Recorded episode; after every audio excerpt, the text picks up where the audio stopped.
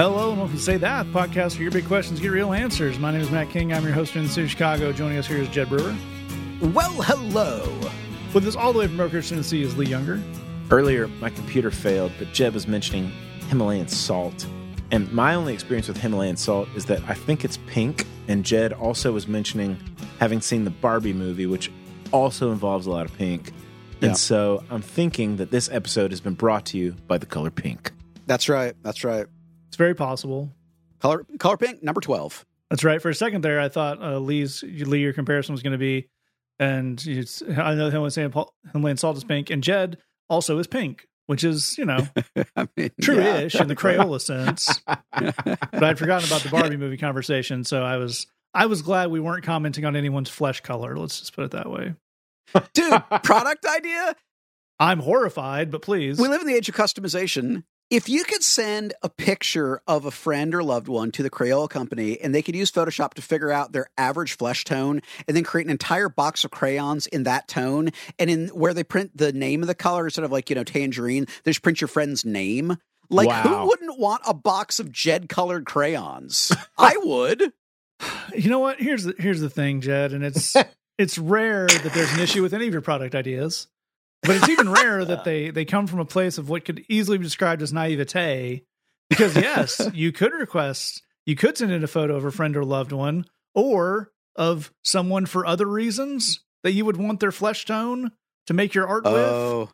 Oh. So I oh. think the Crayola company would yeah. need some kind of like notarized document from the person giving up their their tone rights or something. I am Jed. I want a crayon in my likeness. I approve this transaction. Here's a photocopy of the front and back of my state identification, as well as my signature. I authorize this person to get my skin tone made by Crayola for their own creative purposes. Wow, we that was a hot start. We got we went from Barbie movie to Hannibal Lecter really quick there. I didn't know we were going there, fellas. Yeah, it's a journey. It's a journey. It is a journey as ever on the show this week. Our journey will take us through some of your fine questions. But first, speaking of the Barbie movie, we must declare a Barbie movie emergency. What? Wow. Not exactly a Barbie movie emergency. Um, we've talked many times on this show about a, uh, church pastor, uh, Nashville psycho, in general, uh, shouting, uh, pink gentleman Greg Locke. Ah, And Oh no! if you ha- I, you probably have seen this clip by now, dear listener, but if you haven't, I'm going to drop the audio in here, and I want you to take a guess. Just stop down yourself and guess what is going on in the visual of this. Because if you haven't seen it, I don't know that you're going to get it. So, uh, two, and I use the term for, loosely, Pastor Greg Locke. The demon comes out when you expel it. The stronghold comes down when you demolish it with the Bible.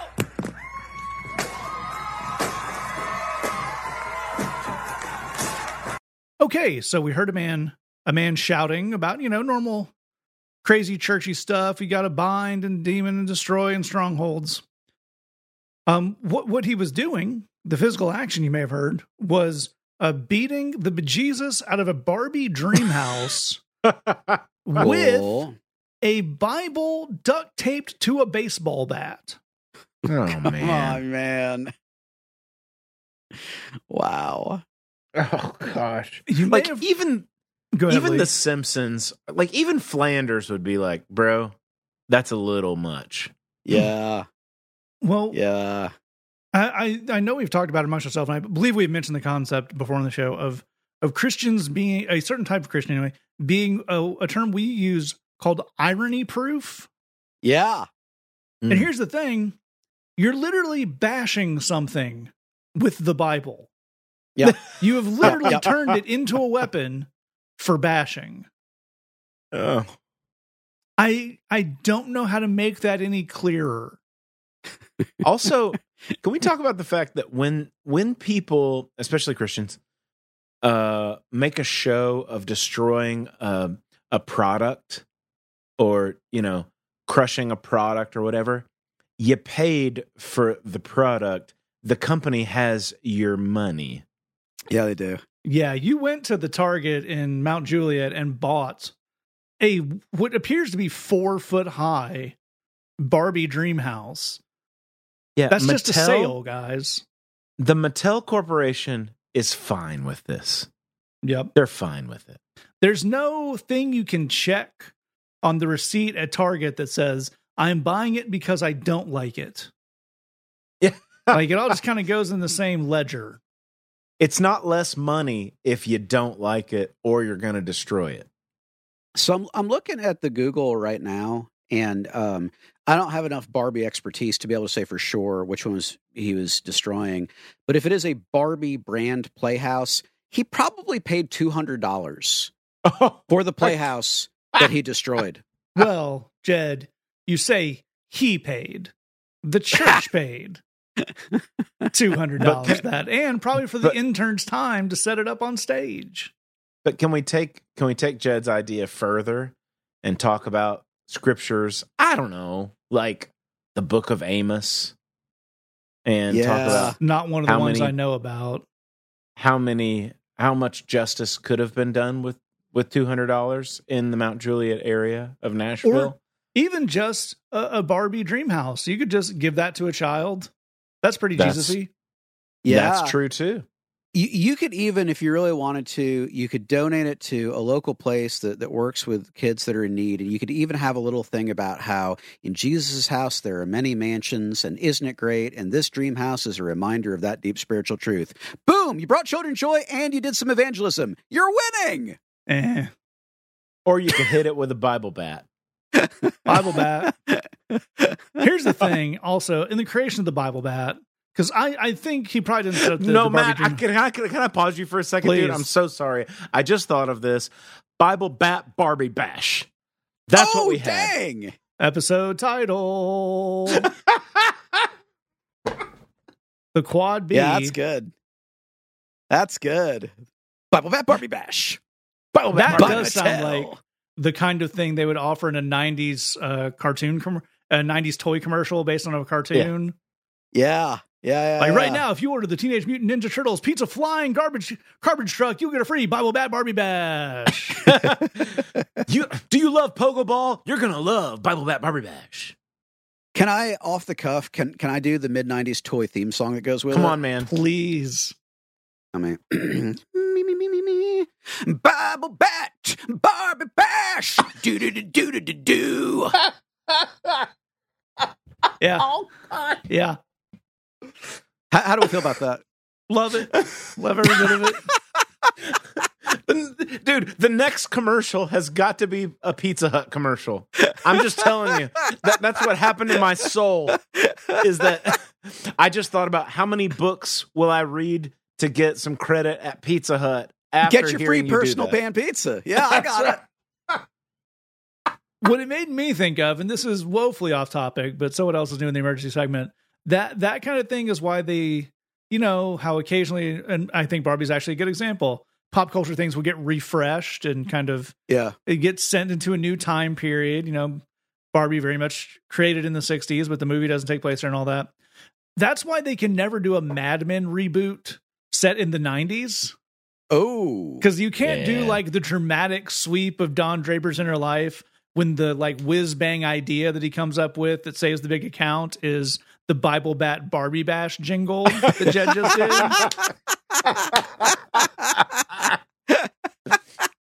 But I would really like that, like Jon Hamm simmering, and just the the camera pans out. I've got it. And then you cut to a boardroom where Jed is singing that song word for word, and people in oversized suits are like, I think you've just saved the Mattel Corporation, Draper. well, now I'm now all I'm thinking of is when is a is a Brian Regan special that that Matt turned me on to where he talked about the uh, the map song from the Dora the Explorer show that just a guy that Yeah. forgot his deliverable. And they're like, "Did you come up with a song for the map?" Gosh. yeah, yeah. yes. We don't often recommend uh, clean ish things on this show because that's not where I was like. But if you want a comedy that doesn't have swears in it, but also isn't terrible, Brian Regan, very, very funny. Yeah. Yes. Yeah, Yes. funny dude. Carry on. Save for the years in the back seat. Uh, so, and here's the thing: we've been talking about this for ten minutes, and we didn't even actually get to the part of this guy's really threatened by Barbie. Yeah. Yeah. Very strongly, apparently. That's here's the thing: there's a lot of people. It's going around. There's a lot of people threatened by the Barbie, apparently, and there's a weird overlap with people who consider themselves big, strong, manly men Mm, who are also freaking out about people going to see the Barbie movie. you gotta love masculinity, man. Like this is not this is a I think a spiritually related story from the from the week. Uh disgraced, and I love that they put that in the story. Disgraced Pastor Mark Driscoll went on uh Christian nationalist and right wing wacko Charlie Kirk's radio uh, show and talked about declaring war on woke beta male pastors. Oh, Cool. gosh. If you sang any of those words in that order, um, you should stop. Yeah. And I don't mean stop saying the words. You should stop that. But wherever you are, um, if you're walking, if you're standing in your home, if you're driving, you should pull over to a safe place and you should literally stop and sit on the ground until whatever feeling you're having passes. Yeah. That's right. And here's why because you can't talk about how the woke beta male uh, sissy pastors and Christians aren't standing on truth and standing up and fighting, and also be mad about Barbies.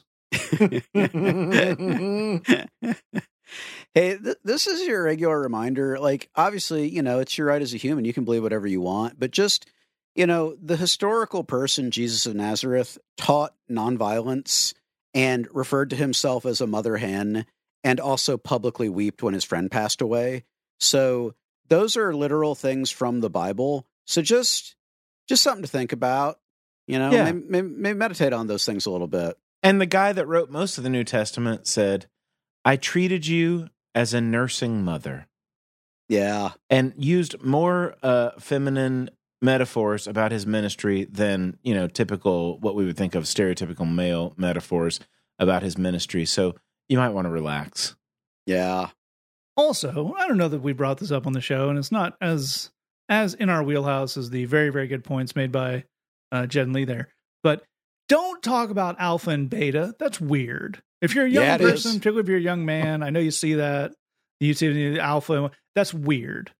Yeah. That's an Yeah. idea that spun off in I think in the '90s, and the idea was wolf, we they studied wolf packs and they have an alpha and it's the toughest male wolf, and then everyone else. Here's the thing: even if that were true of wolves, uh, it's not how people work, Yeah. and also right. not true of wolves. Yeah. The people who did that Yeah. study have rescinded it and said actually uh, the the inner pack dynamics of wolves are much more deep and interesting and cooperative than that. So uh, you're standing on a sandcastle made of nothing. Please stop saying that. Yeah. particularly because if you think of yourself as an alpha male, um, you are in the same headspace as Greg Locke was after he hit the after he did the Bible Bat Barbie bash, because you know he walked backstage and just thought, "I'm the manliest man who ever manned." yeah. by going up on that stage and hitting a Barbie dream house with a bat. just, just a thought, you know, another thing that's kind of stereotypically male that you could do instead. You could volunteer with Habitat for Humanity and hang some drywall for a person who needs a home. Hey, Hey. That's a thing you could do. Yeah, but Jed, that would be helpful. Yes. I like I I don't know how to put this in in kind of smaller words, but like the the religion that all of us are claiming to follow basically says that we should live lives of love and that love is demonstrated through being helpful to others. Like that that that's actually hmm. kind of that's most of it, really. Well, that sounds like a lot of woke beta nonsense, Jed. Let me ask you this: Um, If I go to hang this drywall, can I duct tape a Bible around my drywall hammer and use that to pound in the nails?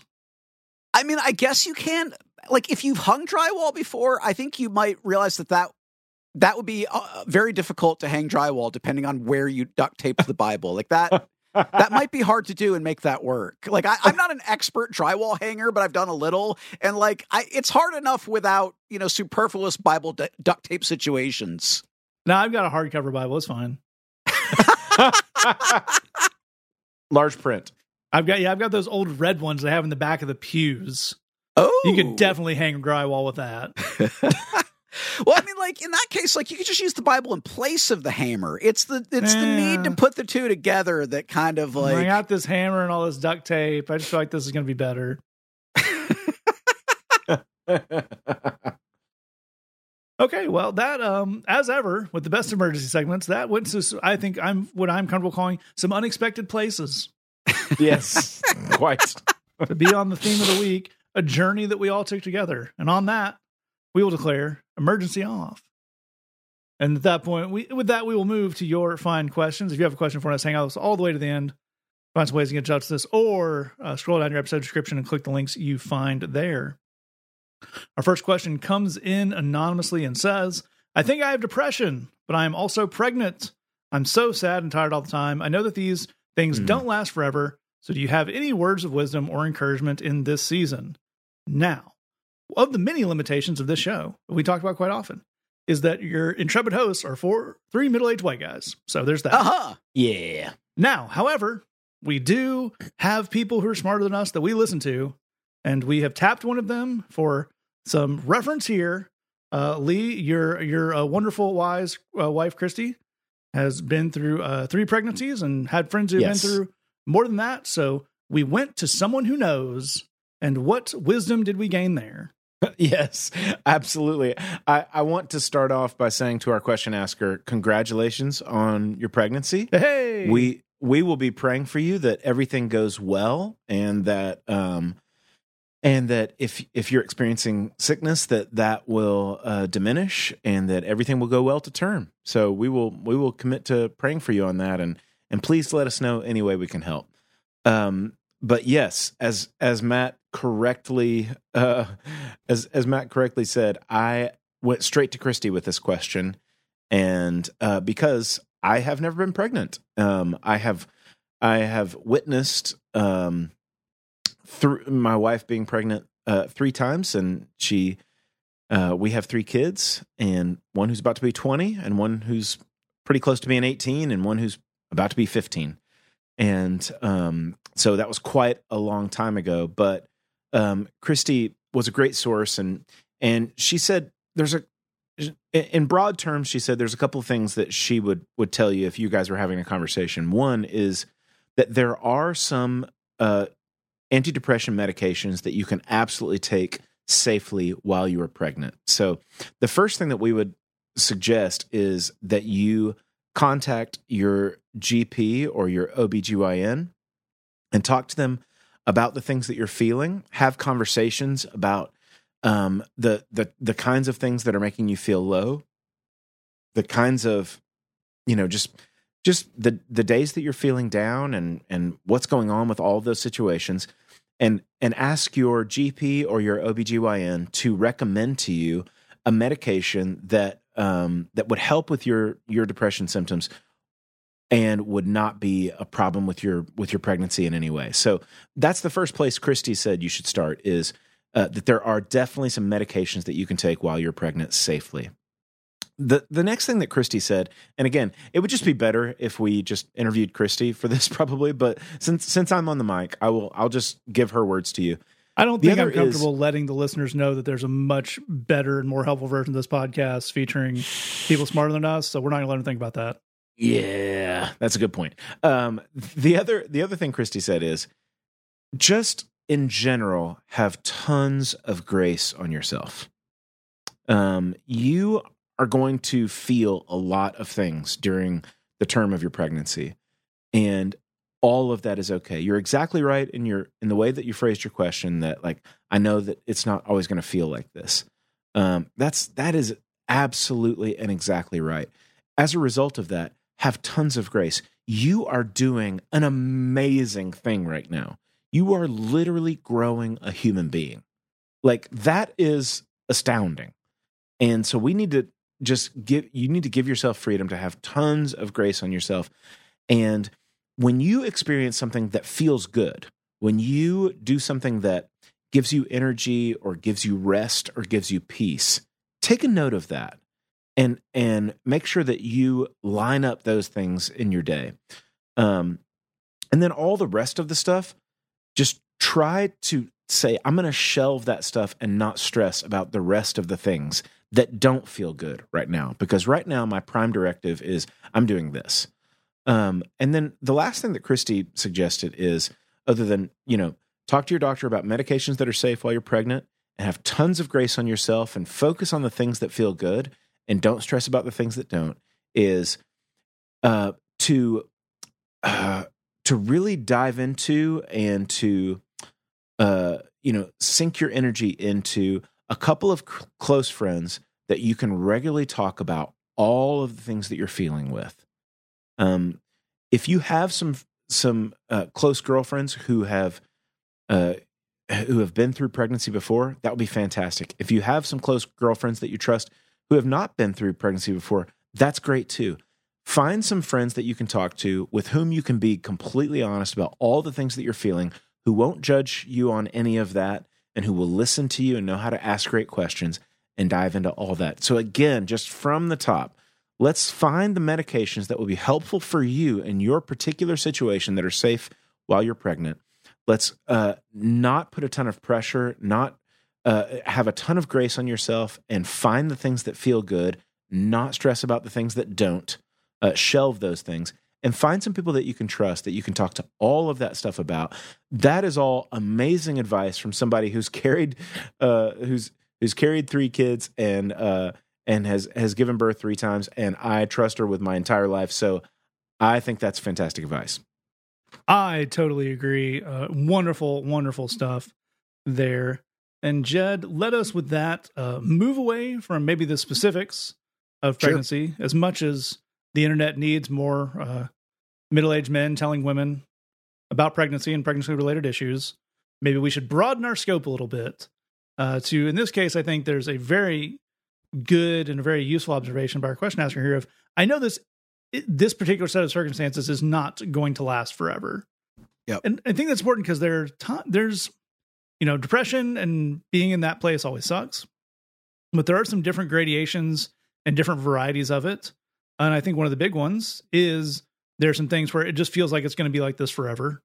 Yeah. But then there are the ones that we know are time dependent. That could be pregnancy. That could be you've just been broken up with, or you're having a hard time uh, with a project at work, or you know you've got a sc- school class that's really killing you.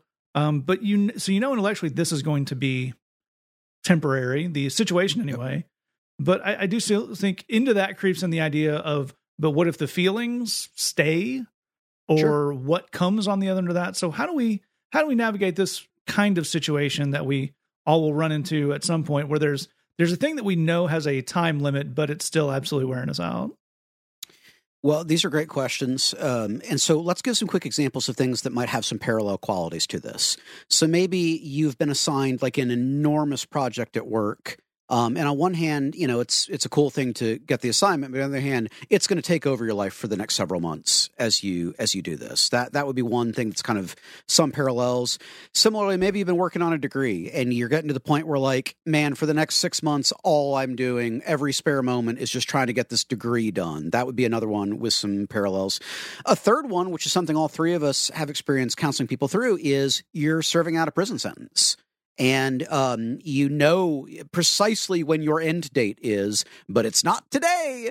Um, and so, uh, what what do you do with that? All of these, none of them are in any way the same as being pregnant, but all of them have similar qualities of a thing where there is um, a clear end in mind, you know, date wise, but it's going to be um, pretty difficult between now and then. What do we do? I definitely want to reinforce everything that Lee already said, which is awesome stuff. One of the things that we want to do is we want to be intentional intentional about the way that we are framing the difficulties that we are facing. Um, because the the framing that we use is going to help us um, and it's going to imply some solutions. So one of the worst things for anybody to deal with is a set of experiences that feels like it's just in a heap on the floor. Um, because how, how do you wrap your head around that? The more that you can give yourself shelves to store your experiences, to organize what you're dealing with, the easier it's going to be to make peace with them. And that's a lot of what we're trying to do here is figure out how to make peace with the situation in which you currently find yourself. So one of the shelves that we need to look at in terms of framing the problem is what is what is the duration on this? And challenging situations tend to come in three categories when it comes to time frame. The first is unknown. There's just absolutely no way to predict how long or how short this this will be. The second is from now on. Like this is this is my new reality. This is not going away. I need to figure out a way to live with this from now on. And then the third are things that are clearly temporary. Uh, maybe we don't know the exact time frame, but they they we certainly know an order of magnitude on them. I would offer to you that none of those is necessarily better or easier than any of the others, but they are different in how you conceive of them. They're different in the strategies that you want to use. They're, they're different in the ways that you want to think about them. And so framing the problem appropriately in terms of what the time is going to look like is really important. In this case, and in the examples that I mentioned, this is a temporary thing. Um, you know, uh, in in the case of pregnancy, it's roughly speaking nine months. The other things that I mentioned could be shorter than that or, or longer than that, but but it is it is temporary, and so we want to cue our brains to kind of a a duality. How do I both deal with the day that I am in and also keep pace with the fact that this this specific set of, of circumstances is temporary. I, I need to be keeping a toe in both of those waters. And here's why. If you're not keeping a toe in the waters of how do I deal with the day that I'm in, I think you're going to reject a lot of temporary relief that would make your life a lot better. Um, temporary relief is really valuable, man. It's not the only thing that matters, but it's really important. And if we're not willing to be present in the day that we're in, it's easy to overlook the value of good, healthy, temporary relief. By contrast, if we're not clued into the idea that this will eventually, this particular set of, of um, uh, circumstances will come to a close, it's really easy to get to a place of despair. Um, it's really easy to not think about longer term stuff because what's the use? It's always it's always going to be like this. So the framing is really important. Here's the next thing that's a different kind of framing, but is also important is being clear that the following two things in the in the case of the question asker it would also be true in terms of a big work project or a degree the following two things are true. This is a good thing. Also it is massively kicking my butt. Yeah. Both of those things are true at the exact same time. And again here's why that's important. If we're not willing to acknowledge that it's massively kicking my butt then we will not seek help we will not seek temporary comfort. We will not seek longer term solutions. We'll probably rely on a weird toxic positivity thing and just try and muscle our ways through it, which is a bad call. By contrast, if we won't acknowledge that it's a good thing, we actually also miss out on a bunch of tools. If we acknowledge that it's a good thing, it frees us up to, to figure out how to practice gratitude, which this is not about a moral right or wrong. Practicing gratitude is something to look at because it can give you strength. um, that's that's why I'm I'm bringing it up. But there are tools that are available when we acknowledge the nature of the struggle. And in this case, it is both a good thing and something that is absolutely kicking my butt. Both of those things are true at the same time, and we need, on an ongoing basis, to keep acknowledging them because they're going to give us permission to get all of the help that we need.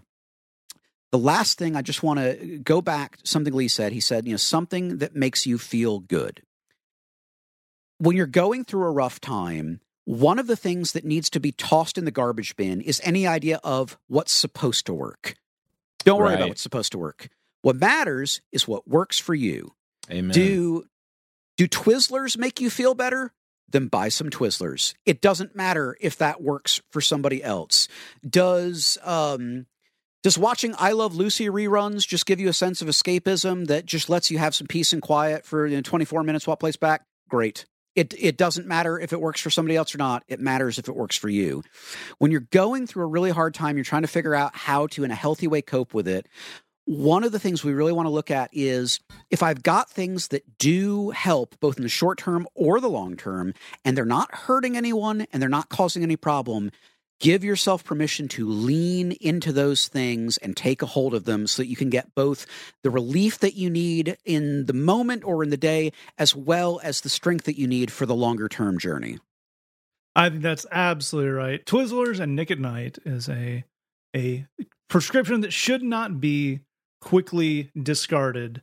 Sometimes it's just what the soul needs. Excellent stuff from both of these guys there. Uh, as I will echo where Lee started us off, which if you have any other questions, any of the ways we can be praying for, anything else we can do to help, please do not hesitate to reach out. Say that podcast at gmail.com. We would be glad to keep talking about this stuff, help you get any kind of uh, we can connect you to. And with that, we'll move on to our second question here. It comes in and says, What's the difference between being the servant of all and being a people pleaser with no boundaries? I think it's a, a very cool question and really interesting way to look at uh, both the biblical concept, which is definitely in there, being a servant of all, and then also the way that gets used at, I don't know, churches looking for volunteers and these kind of things. there's a there's an all things an ideal and a practical going on here. So Lee, where would we start off? This is such a sharp question, man. Such a cool question. Uh, it's one of those deals where you realize the folks that that tune into this show are absolutely cool folks with really really sharp stuff going on. Uh, we're thankful for the question, and as a person who is um, in a leadership role in a church, um, I'm glad you asked this from a couple of different reasons. One, I am definitely in a place where you know, tomorrow morning I will uh, convene a staff meeting with a staff who are trying to figure out how do we make a growing church run and how do we get volunteers to fill in the volunteer spots that we've got to, you know, to to make the church happen. We have a we have a small staff with uh, a bunch of folks who come to a church, and it absolutely doesn't work unless people volunteer.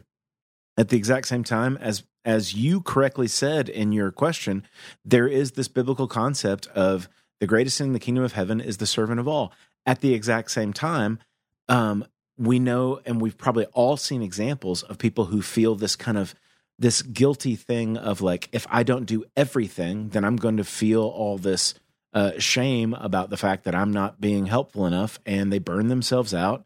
And before you know it, they they can't even show up at anything. They can't get any spiritual nourishment and they can't er, enjoy the fellowship of community and they can't enjoy the good things about church because church represents a place that just absolutely burns you out like a battery.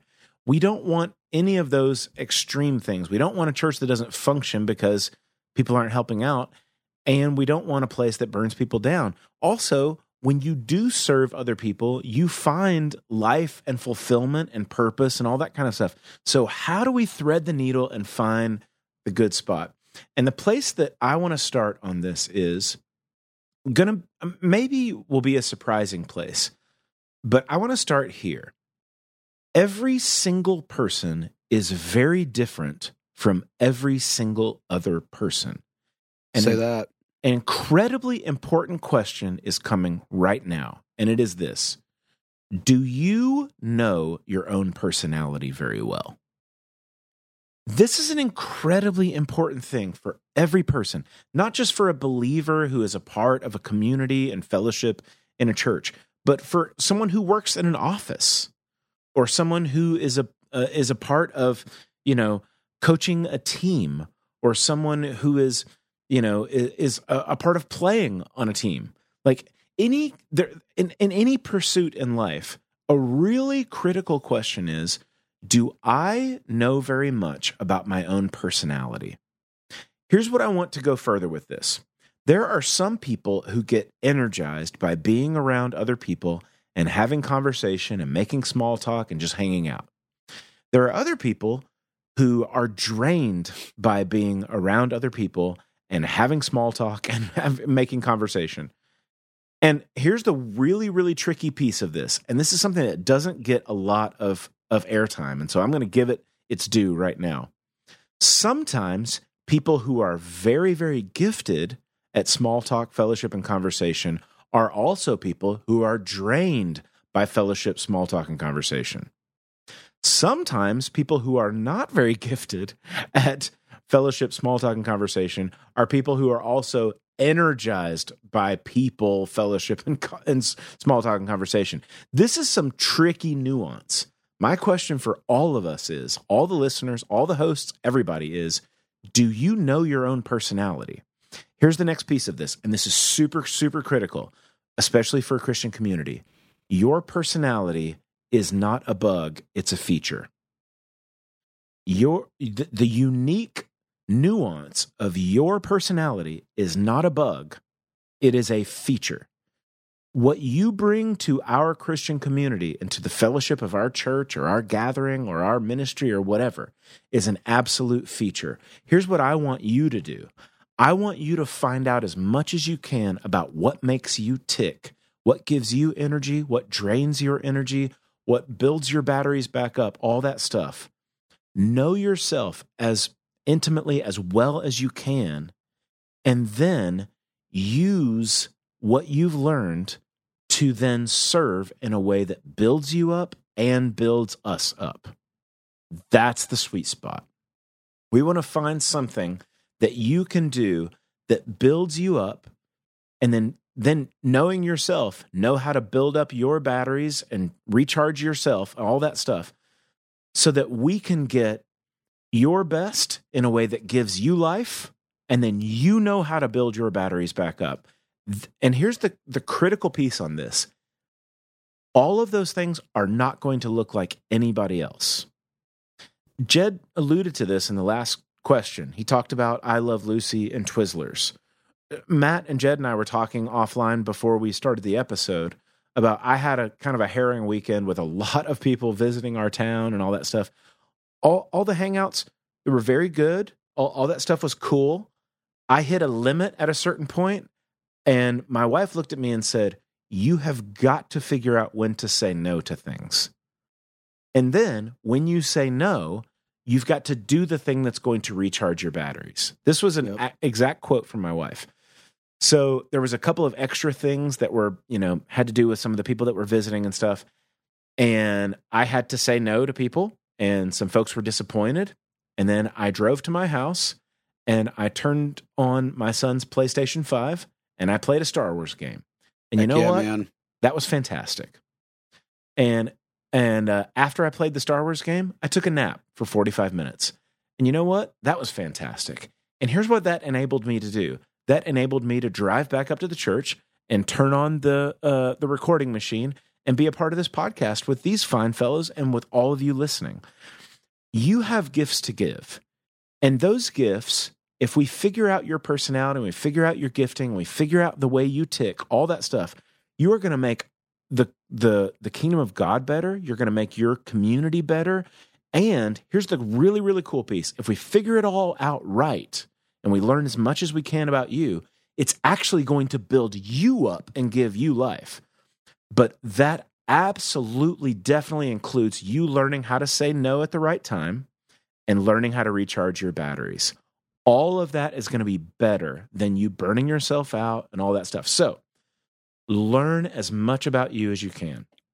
Learn what your gifts are, learn what burns you out, learn what builds you up, and respect your own personality. Your personality is not a bug, it's a feature. We need you at your best.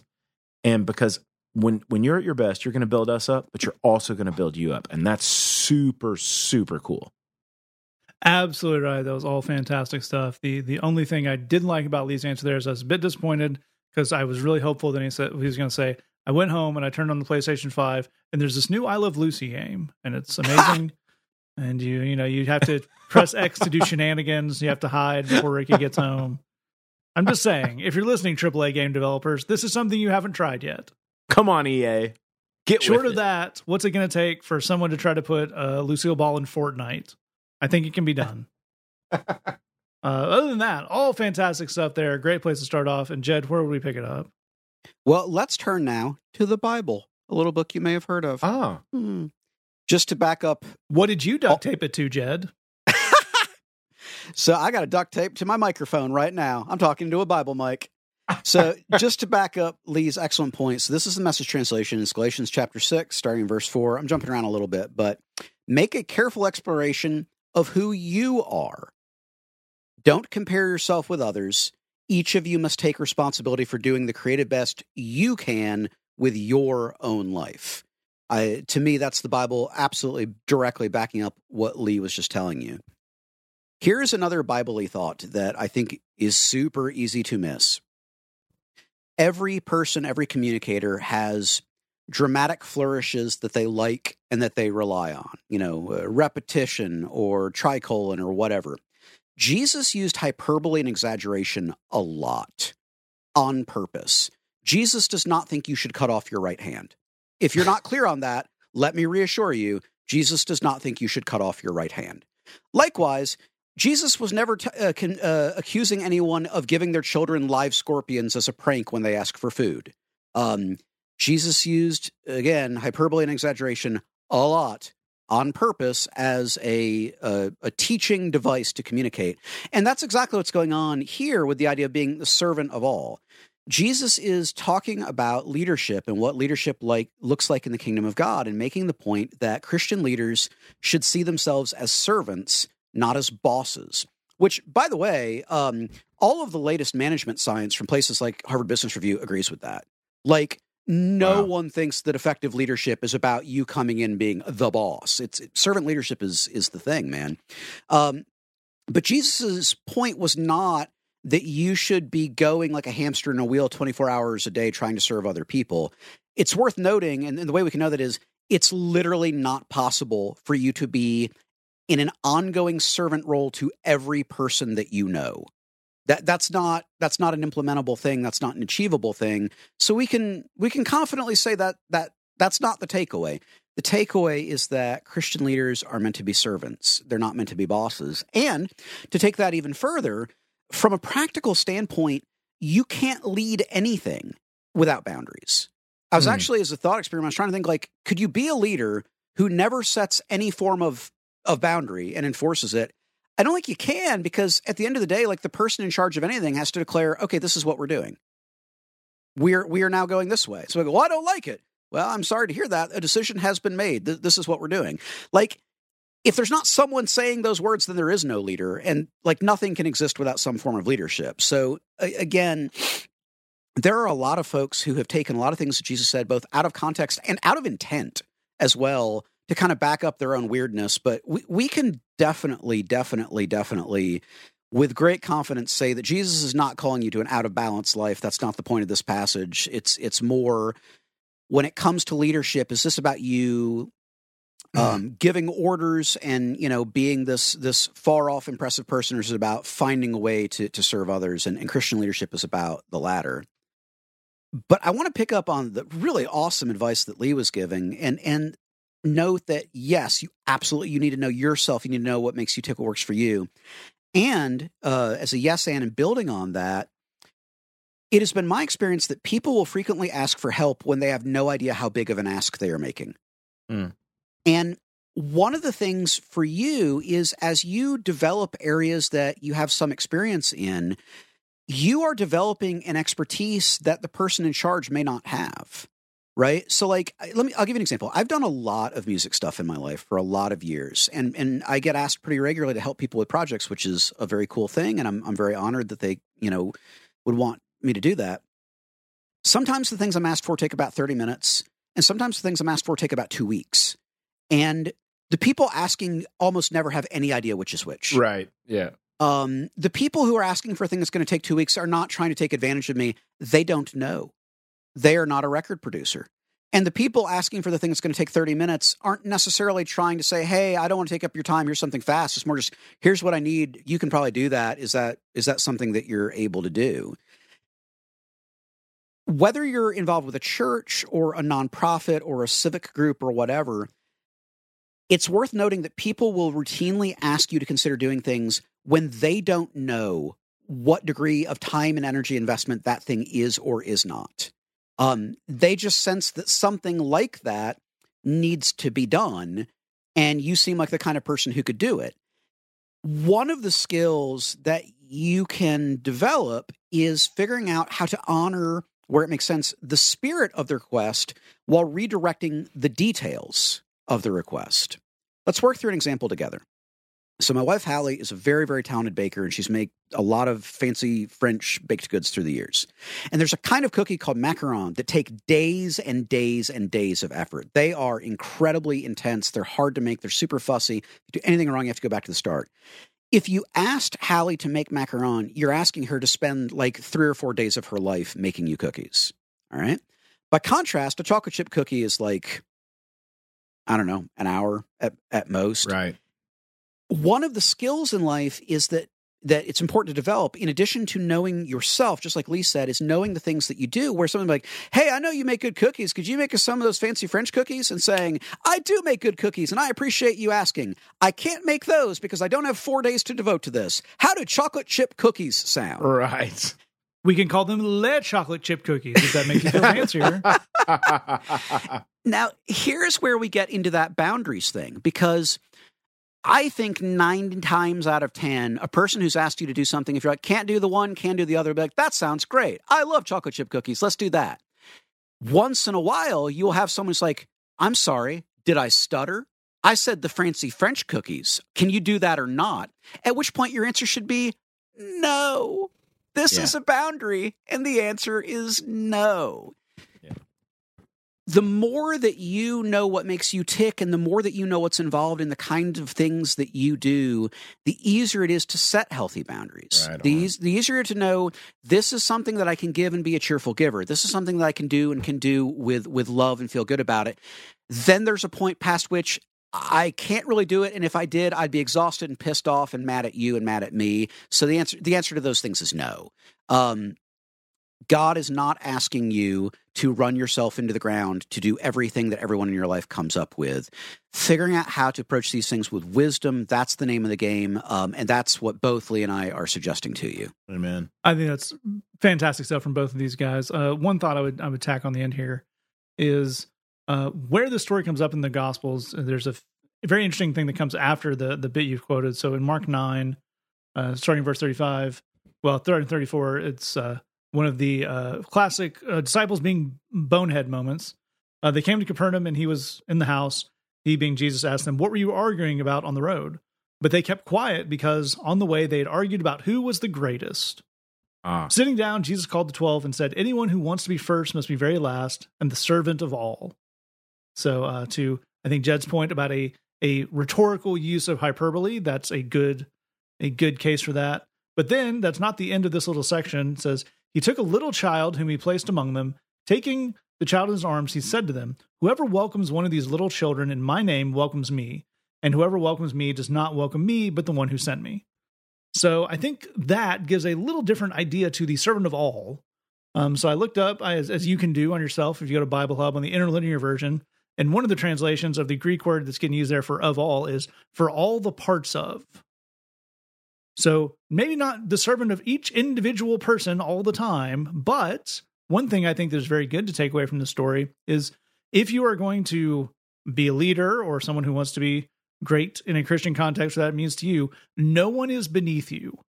There's no Hmm. group or section of people that you should look down on helping. So let's put that in a, in a practical sense here. If someone comes to you at church and says, "You know what? We we've uh, had some young families come. We got a lot more kids than we uh, actually have volunteers help out. Do you think you could help out with children's church?" Now, it is perfectly fine if you say, "Actually, I'm doing these four things already, and uh, it just is a little bit more time than I can give, so not going to work." Nothing wrong with that. No, I don't think there's anything in that that violates the sense of this. If, however, probably not out loud, but in your heart, you think children's church, eh, that's not very cool. I can't, I can't dispense wisdom to them. They're not going to be impressed with all my knowledge and my wise, wise words. That would be a red flag for what's going on Right. in this package because you are saying, well, that, I mean, I want to help, but I don't want to do that.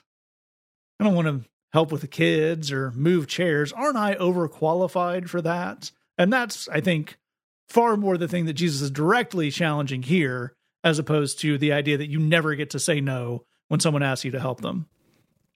So, with that, we're going to move on to our final question here. It comes in and says, The Bible says, do not fear a lot, which is great.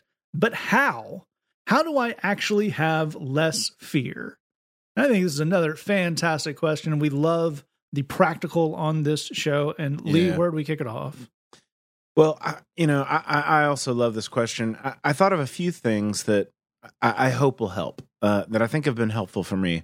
One of them is uh, actually comes from um, the the brilliant social philosopher uh, Tom Petty, Ah, who who said uh, once upon a time, most of the things that I've worried about haven't happened anyway.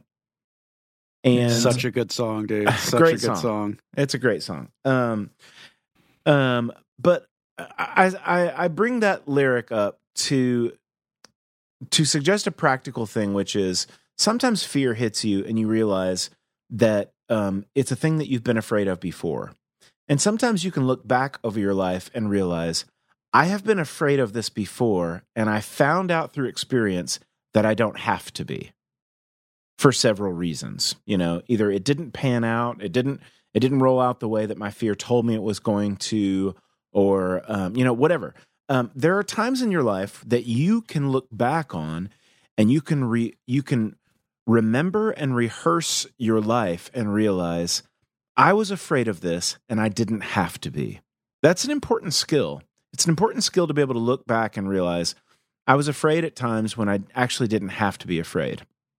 Um, and then some of this is some of my practical answer on this is is actually maybe not that practical in the sense of um, if you're a person of faith, if you're a person who is walking with God, that sometimes you look back and realize I've been afraid at times when I didn't have to be, and that's helpful. And sometimes I also look forward and lean on, lean on, and lean into my own faith and say, I actually am in a relationship and believe in a God who knows things I don't about my future, and I'm going to trust Him to get me through things that I don't, that I'm not exactly prepared for, or don't know are going to happen. But there's a there's a third thing to me that is a really practical thing that that I want to encourage you to to lean into. So, yes, we remember times that we were afraid that we didn't have to be because it didn't pan out that way. And we look forward and lean on our faith and and and trust that that God knows things about our situation that we don't. Um, but there's a third thing that that I want to impress on you. And it's going to sound like an unanswer, but I, I want you to stick with me for a second. And that is that being afraid is a normal thing Yep. this is a this is i know this sounds like a weird answer to your question because you're saying you know the bible says don't be afraid how do i not be afraid um sometimes you're going to be afraid I, I hate to answer the question that way because you're saying how do i not be afraid being afraid is a normal part of human experience. There are times when you will be afraid. Here's the really really cool thing. You are not alone. You have access to people, to information, to wisdom, and to help that are going to help you push through things that you're afraid of. I'm just going to be real honest about myself for a second because I've got some things that that routinely um, make me either micro or not so micro afraid that other people may not struggle with in any way. I don't love making appointments. I don't love calling places to make an appointment, whether that's the dentist or a doctor or the tax man or the whatever. I just don't like that scenario. And there, I, I, I you know, I, I, I probably need to talk to somebody about why that freaks me out or whatever. But I, I, I, I struggle with those kinds of th- those kinds of scenarios of making appointments or uh, dealing with certain types of paperwork or various businesses and I will have a fear response if I have to do those things. I will sweat. I will feel nervous. I'll feel my heart rate go up, all those things. And here's what I've found in basically every single time that I've done that I can push through and I'm okay.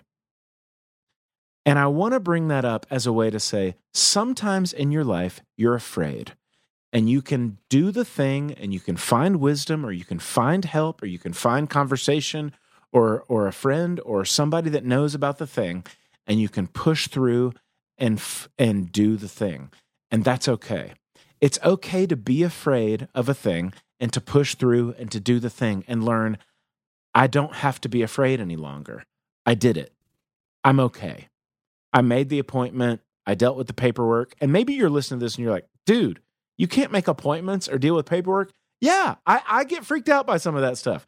That's not everybody. That's me. Um, and but you're gonna have things too that you're that you have a fear response from, and it's okay. It is a human, a normal human thing to to experience and to feel uh, the physiological aspects and the and some of the you know some of the results inside your own thinking and inside your own body of a fear response. And you're not alone on that. You can get wisdom and you can get advice and on a lot of those things you can push through and get yourself to the other side with help not always by yourself but with help with advice with wisdom. But sometimes you're going to be af- be afraid. I know the bible says don't be afraid. Sometimes you're going to feel afraid and that's okay. You can look back over times when you maybe didn't have to be afraid. You can lean on your faith for times that you're going through and sometimes you're going to feel afraid and that's okay Absolutely right. I think it's a perfect place to start that off. And Jed, where do we close this out?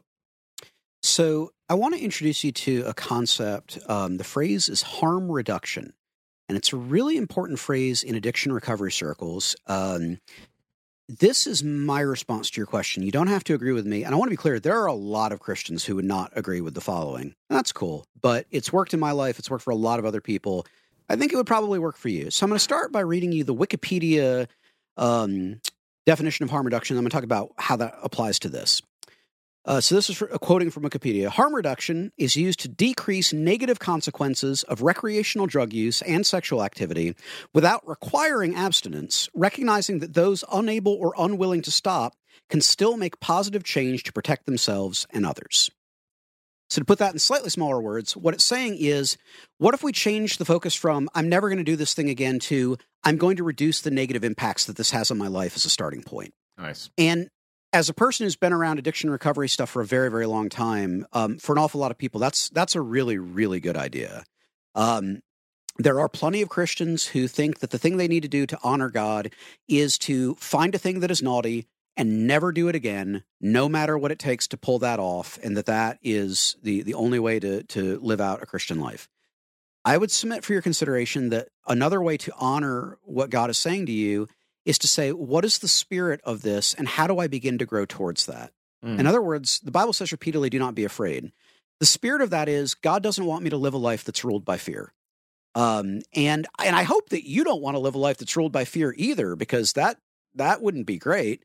Um, I mean, if that's your thing, that's a separate issue. But like uh, that that is the spirit of what God is saying, and I, I think you probably agree with that. So the question becomes then, how do we move towards that? Rather than jumping from a place where fear kind of kicks my butt all day, every day, to I'll never experience the emotion of fear again, uh, which no one can do. Like literally, no one can do that. How do we begin to move in a direction where fear doesn't run my life? And critically, and this is for sure, in my view, the place to start, lowering and lessening the negative consequences that I get out of fear trying to call the shots in my life. So, to use Lee's really excellent example of I don't like making appointments, I don't like calling people, I don't like dealing with the calendar.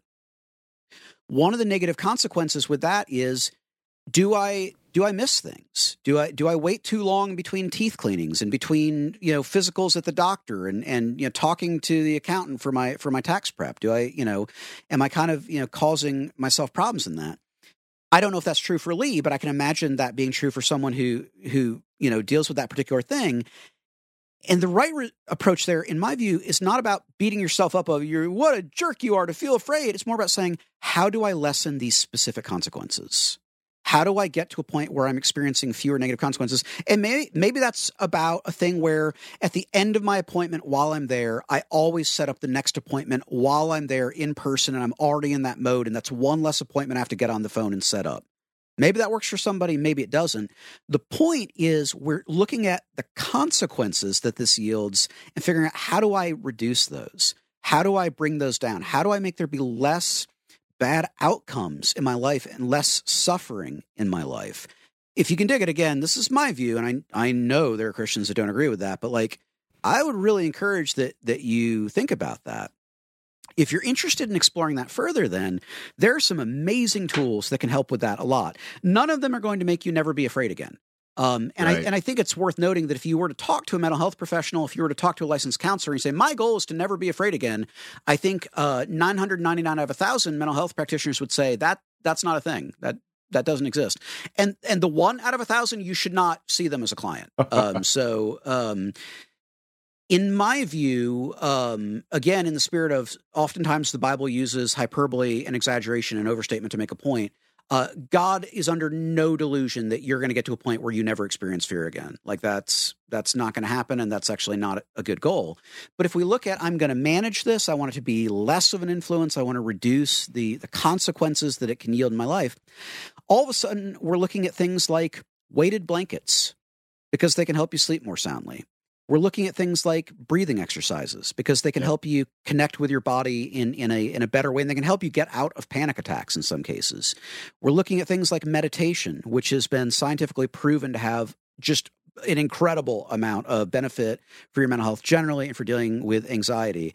Um, if you are, um, even for a time, seeing a counselor, which is certainly something worth looking at, things like cognitive behavioral therapy can be incredibly helpful for, for dealing with anxious thoughts, as can dialectical behavior therapy, depending on kind of what you're what you're dealing with. But all of these are tools that exist to help you get better all of these are tools that exist to help reduce the amount of harm that you experience in your life from fear and worry just kind of running unchecked in your life. If our focus is, I need to jump from where I'm at to never ever being afraid ever again, again, man, I don't think that's an achievable goal. Um, and and I and even if it was, I don't I don't think that that's that that's how you get there if you're struggling with that distinction, I want to plant one seed and and just have you think about it. What approach do you think would make sense for you if God showed up at your home in a cloud and in an audible voice said, I am cool with this taking as long as it takes? Wow. If God said that to you, what approach would you take? Whatever approach that is, start taking that approach. Excellent, excellent stuff from both of these guys there. If you have a question for us, say that podcast at gmail.com, the bridgechicago.tumblr.com. Take out the song this week. This past week, uh, a friend of Jed and I and the program's passed away, Jeff Bryant. He was not only mm. a wonderful fella, he was a talented musician, and we took some advantage of that to help have him help out with a Deacons Division track. So we're going to take out that. It's called I Know I've Been Changed. Thanks for listening. Just remember, we love you. God loves you. There's nothing you can do about it. I know I've been changed. I know I've been changed. The angels in heaven done signed my name. I know I've been changed. I know I've been changed. The angels in heaven done signed my name. A fighter and lover, a style like no other. A servant to my God, hide a sinner undercover. His grace is my honor, His faith is my armor. His word like a Mac, crack, crack, then it's over. Yeah, I give free, universal donor. But I'm positive, hope got a new owner. Keep myself wide open, no Pandora. If you saw my story, then you know the moral. My mind on reality and it shows. My grind, simple man reaps what he sows. To find purpose, find peace, let it grow. Then you find out God only teach what he know. What endured through the age. Cling to the grace, put an end to the ray. God changed me, never cease to amaze. Free to choose life, now we on the same page.